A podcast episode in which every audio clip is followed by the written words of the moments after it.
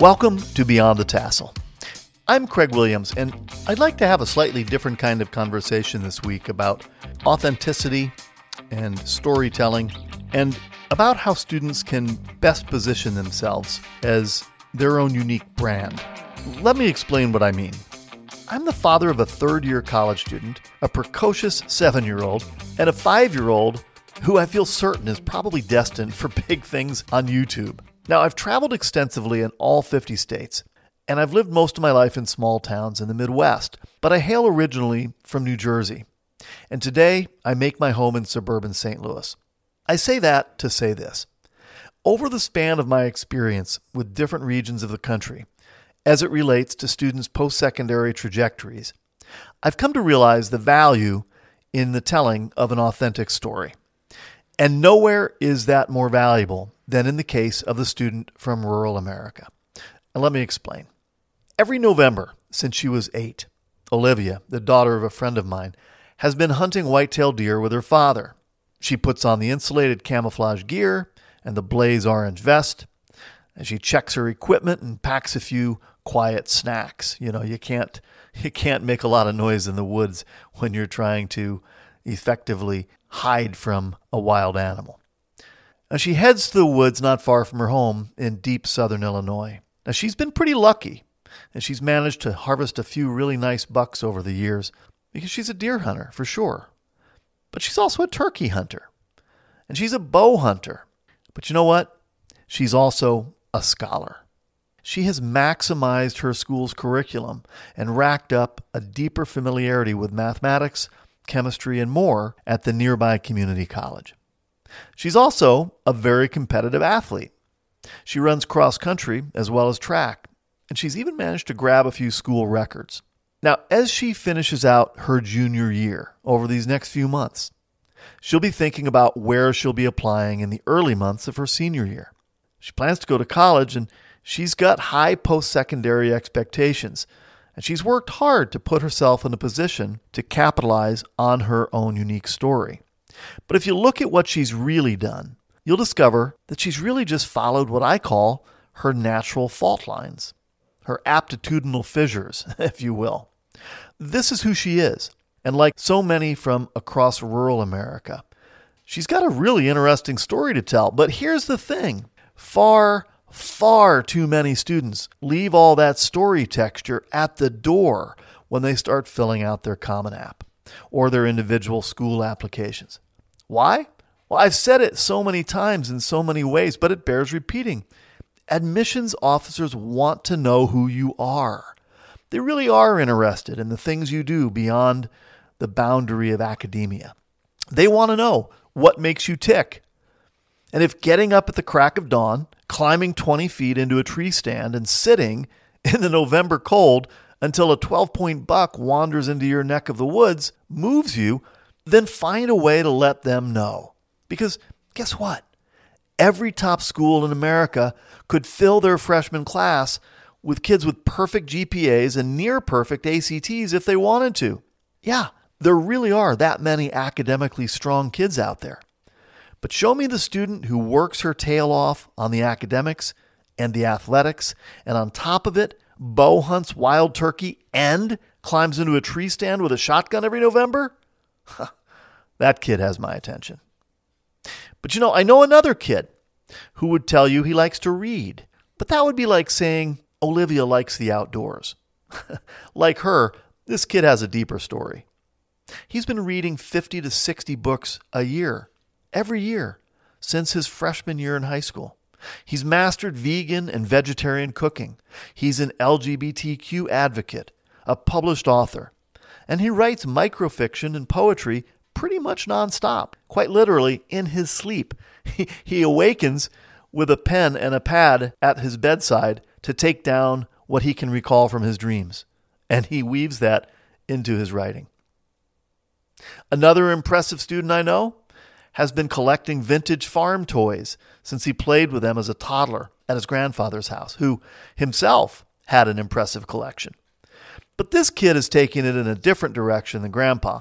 He's built a series of short stop motion films featuring his toy collection interacting in all kinds of interesting ways with different environments. It's really pretty amazing. And yet, another rural student I know learned to speak Mandarin in exchange for the math tutoring he gave to the middle school children of the Chinese restaurant owner in his small community. These are the stories of who these kids are.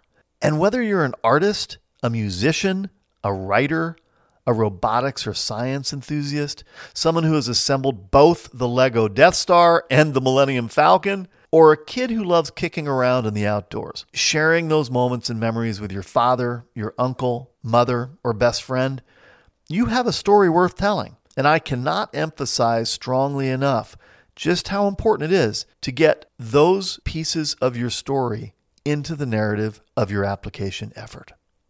Now, by the way, it's important for this reason distinction. Anyone in marketing will tell you that distinction is the key. I mean, realistically, how many ways are there to pour laundry detergent into a washing machine and clean your clothes? And seriously, do you really believe any one of those products is significantly better than the other? Come on. You know that they're not. But Tide manages to distinguish itself. Students have to think of themselves as a brand. So distinction is really key. So many college apps read like machine code generated by a focus group somewhere. And because of that, you have a real opportunity to break out and wake that committee up with a dose of authenticity they don't see coming. And since top schools are most accustomed to hearing from kids from suburban high schools, both public and private, you have a real opportunity to ring their bell with your story from rural America. And as I've said many times in previous episodes, those schools are looking for kids like that to balance out their otherwise largely suburban cohorts. Trust me on this. Schools want and need sharp candidates from less populated areas of the country. Now, from a practical point of view, there are really two primary places where you can do this. The first is in your personal statement on the Common App, or what some may simply refer to as the essay. You will have prompts from which to craft your essay, of course, and every year they're a little bit different. But I often recommend to students that they simply ignore those prompts and craft their own story without the constraints from a prefab prompt. There is no requirement for you to color within those lines, and this is your best shot at connecting the dots for the admissions department between who they think you are and who you actually are. So I strongly suggest that you take full advantage of it. Now, I'm not advising you to write an autobiography here. That you absolutely do not want to do. What I am advising is that you incorporate pieces of who you are and why through your narrative. They'll see it without you smacking them over the head with an eight pound sledge. Now, the next best place to get your story into your application is through a technique of which many students don't even take advantage. It's the alumni interview. Have you heard of this? A lot of students haven't. But many top schools will have alumni in virtually every American city. And if you think about it, virtually every rural kid is within a reasonable drive from one or more of those cities. It may not be a short drive. I mean, if you're living in a corner of Oklahoma, you may have a few hours to get to Oklahoma City or, or to Dallas or something like that, but admissions departments will help you. They'll reach out to alumni in the city nearest you and ask if that person would be willing to meet with you either in person or via Zoom for an informal, how do you do type of meeting. Now, in more normal times, these typically would take place in coffee shops or libraries, restaurants, and they'd be unmasked and they'd be very informal. In these times, of course, adjustments have been made to accommodate, and each school and their alumni interviewers will have a different approach. But the point is to ask if this is an option, and if it is, for goodness sakes, take it. Now, this is where I swerve a little bit here. Bear with me. I have this thing about the accuracy and importance of first impressions. I call the racquetball theory. I've been telling this little story for, oh gosh, probably 30 years at this point. It's a little twisty and turny, but stay with me. I think you'll see the point. If you've ever played the game of racquetball, you know how fast that ball moves around the enclosed 20 by 40 by 20 foot room.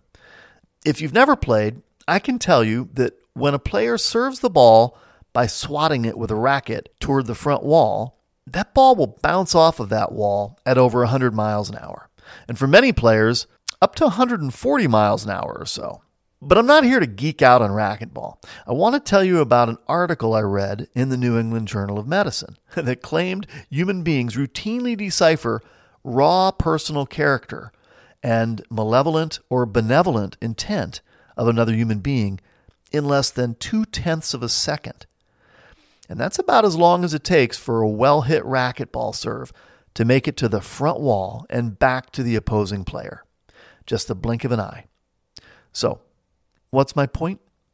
Well, number one, be authentic because people can actually tell very quickly whether or not we are authentic. Second, use this moment in your application to open the window on who you are because the vast majority of your application can be broken down to a series of statistical realities.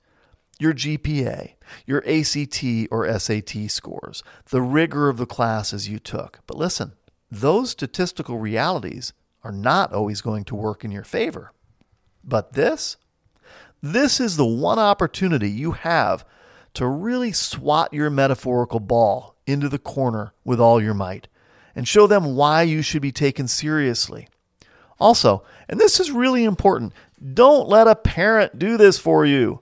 Two things. First, parents don't always see the most authentic version of their own kids.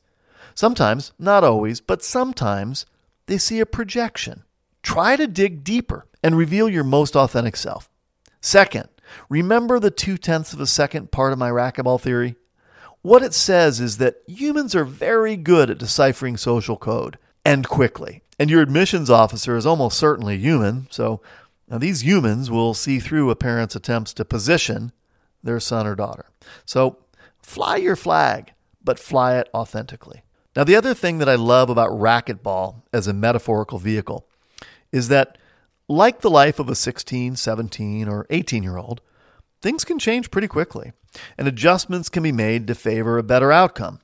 We read our opponent, we read the trends of the serves and the volleys, and we adapt. And whatever happened last serve or last game is now unchangeable, but it has become a key part of how we play moving forward. We learn from every point won or lost. We learn from every volley.